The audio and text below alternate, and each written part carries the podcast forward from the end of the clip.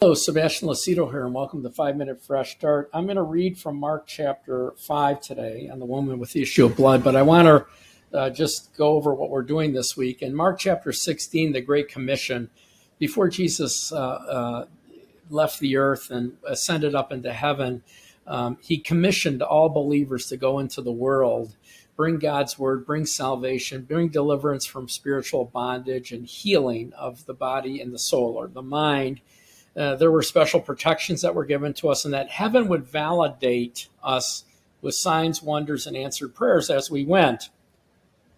So, healing, both physical and soulish and emotional, are a part of our commission, you know. And I, as I said the other day, you know, I, I have uh, witnessed healings. God has used me to bring healings. God has used me to pray for people for healing, and uh, we've seen them pass or die. So our our our you know, part of this is just to pray, amen, and to teach.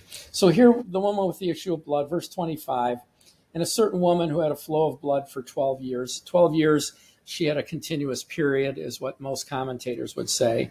Suffered many things of many physicians. In other words, she went through every kind of known and, and uh, holistic and medical procedure, had spent all that she had and was no more better, but grew worse. And she heard about Jesus. She came in behind him in the crowd and touched his garments. For she said, If only I may touch his clothes, I will be made well.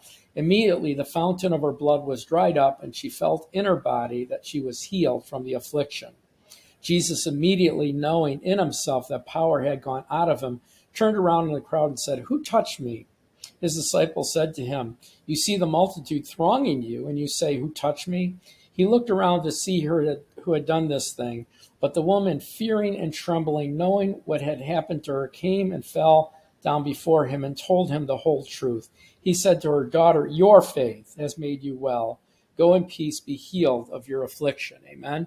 And so when you look at this, let's look at the facts. And I, I have them written down here. Her condition, uh, we believe, was a continuous period which made her weak and, and but more importantly her condition under the mosaic law uh, made her an outcast she was she was contaminated. If she sat on a chair, they would take the chair out of the camp for a week, and there'd be a cleansing ceremony on the chair.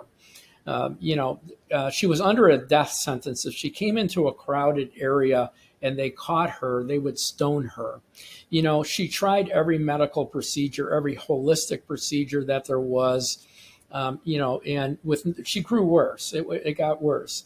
But she heard. That's an important part of this because we bring the hearing, we bring the words.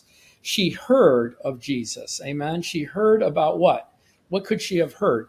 She heard that he brought healing, that many that came to him were healed, many who were oppressed with healing or, or physical and, and mental issues.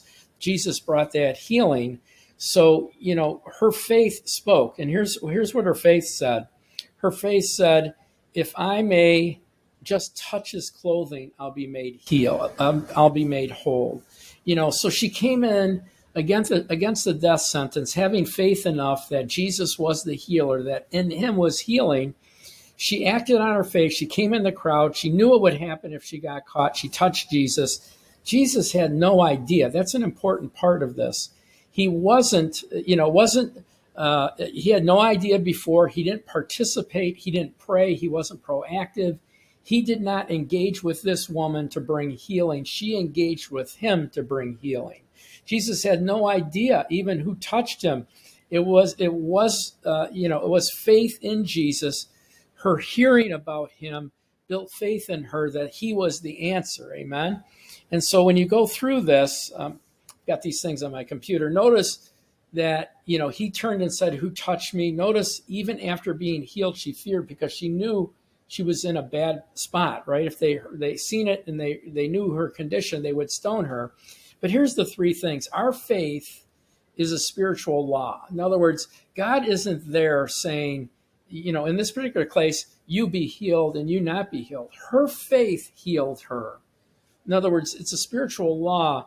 God, Jesus didn't do anything here, but God set up a principle that healing could be found in his name that we can be healed in his name. Second is when we teach, faith comes. So faith comes by hearing, hearing by the word of God. others' faith then will work for them for healing.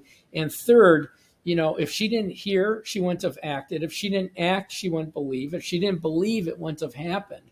And so we bring that healing word of God to others so that they can have faith and be healed. I'm running out of time. Thank you for joining us today. Thank you for allowing us to join you on your journey. Please download our phone app, go to our website, look at our other stuff. And I pray that you would join us by sharing this message, becoming a, a financial partner with us, helping us grow our ministry. God bless you and have a great, great day. Thanks for watching.